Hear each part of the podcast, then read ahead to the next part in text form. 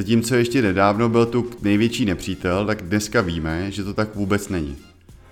Mimochodem ne tak úplně nedávno se inzerovali i cigáre jako super trooper zdraví a všichni doktoři je hrozně doporučovali.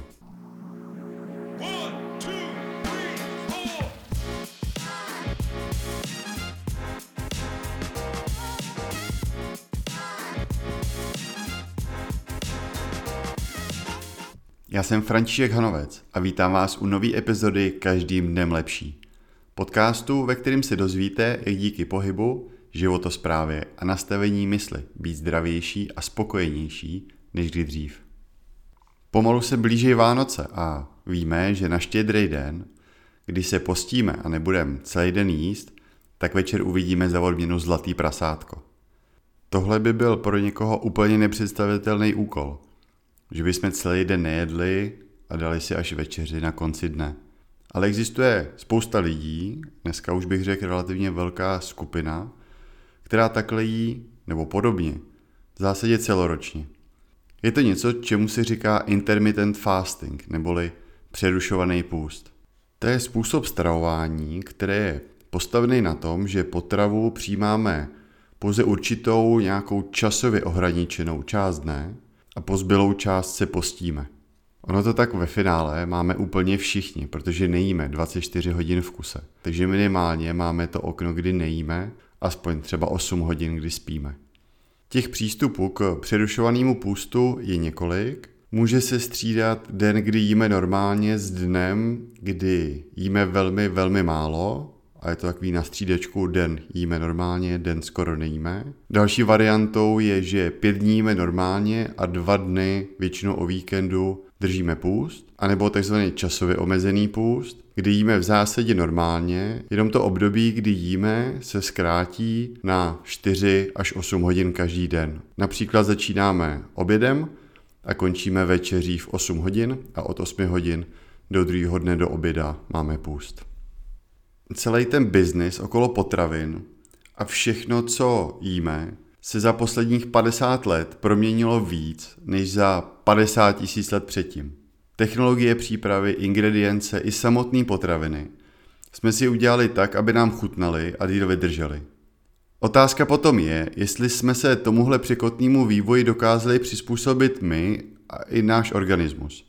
A já osobně bych se spíš přikláněl k názoru, že tomu tak není že náš organismus funguje možná s drobnýma odchylkama, ale v zásadě stejně jako před pěti nebo deseti tisíci lety. Co a jak bychom měli jíst, se taky neustále vyvíjí a mění. Zatímco ještě nedávno byl tu největší nepřítel, tak dneska víme, že to tak vůbec není. Mimochodem ne tak úplně nedávno se inzerovali i cigáre jako super trooper zdraví a všichni doktoři je hrozně doporučovali. Takže to, že bychom měli jíst pravidelně každý tři hodiny a snídaně, že je základné, to se dá relativně snadno rozporovat taky. Já osobně jsem vlastně nikdy moc nesnídal. Nevyhovovalo mi to, neměl jsem ráno hlad a upřímně jsem byl i trochu líný si to ráno všechno chystat.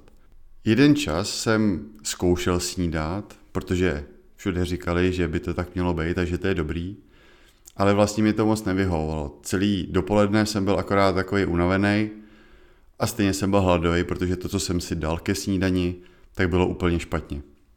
Odpůrci toho přerušovaného půstu říkají, že bychom měli jíst tak každý tři hodiny, protože je potřeba udržovat stálou hladinu krevního cukru, glukózy, protože jinak budeme unavený a nebudeme mít energii.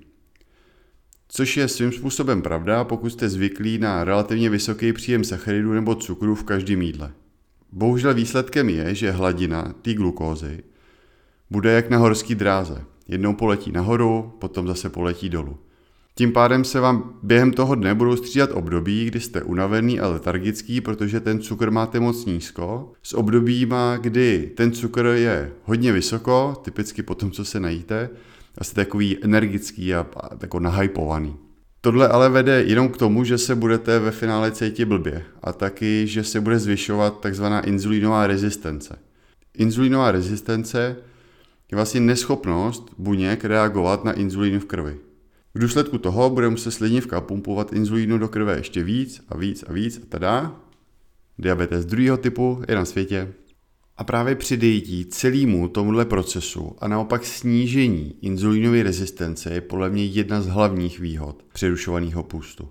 Pokud si přerušovaný půst vyzkoušíte a bude vám vyhovovat, tak pak zjistíte, že během dopoledne nebo nějakého delšího časového období, kdy nejíte, se budete cítit vlastně trošku lehčejc a bude se vám třeba i líp soustředit. Protože ráno nemusíte jíst, tak zároveň nemusíte být ve stresu, co si rychle připravit k snídani a upřímně je podle mě lepší nejíst, než si dát na rychlo nějakou tyčinku nebo něco podobného. Jednou z dalších výhod přerušovaného půstu může být pro některý pokles tělesní váhy a redukce tělesního tuku. Jednak na to má vliv snížení inzulinové rezistence, ale pro někoho to může být i díky snížení kalorického příjmu tím, že vyřadí jedno z jídel během dne. A dlouhodobě má podle některých studií přerušovaný půst pozitivní efekt na Alzheimerovou nebo Parkinsonovou chorobu a snižuje zánětlivost těla. Takže samý dobrý. Celý život posloucháme, že snídaní je základ dne a že se bez ní nedá fungovat. A teď já vám tady zase vyprávím, že je vlastně v pohodě nejíst klidně 16 nebo možná i 20 hodin. A tak se možná říkáte, tak jak se v tom vlastně má člověk sakra vyznat. Podle mě je důležitý si uvědomit, že každému sedí něco jiného. A je fajn si vyzkoušet sám na sobě různý přístupy a dojít si k tomu, co mi bude nejvíc vyhovovat. Já osobně jsem zjistil, že mi přerušovaný půst vyhovuje. Moje poslední jídlo je večer okolo 9. hodiny a jim znovu až druhý den kolem oběda. Takže dodržuju tu variantu 16-8, kdy 16 hodin držím půst a v 8 hodinách se najím jídla, co potřebuju. Pokud byste chtěli s přerušovaným půstem začít, tak jako první se snažte ze stravy maximálně vyřadit cukr a postupně snižovat i množství sacharidů v jednotlivých jídlech, který upřímně stejně ve velké míře nepotřebujeme. Pozor, s výjimkou období okolo nějaký namáhavé fyzické aktivity, třeba tréninku. Postupně pak zkoušejte posouvat první jídlo na co nejpozději, až nakonec zjistíte, že můžete začít den klidně až obědem. Tou změnou ale nespěchejte. Pokud vám ten proces potrvá dva až tři týdny, tak se vůbec nic nestane. A ještě jedno upozornění a jeden tip.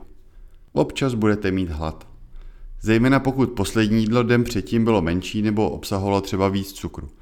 Ale nemusíte se bát, on vám hlad nějak extra neublíží a kdyby bylo úplně nejhůř, tak si můžete dát třeba pár ořechů. A ještě jeden tip. Snažte se v prvním jídle mít dostatek bílkovin a tuků a ideálně žádný průmyslově zpracovaný potraviny. A nakonec ještě jedna důležitá poznámka.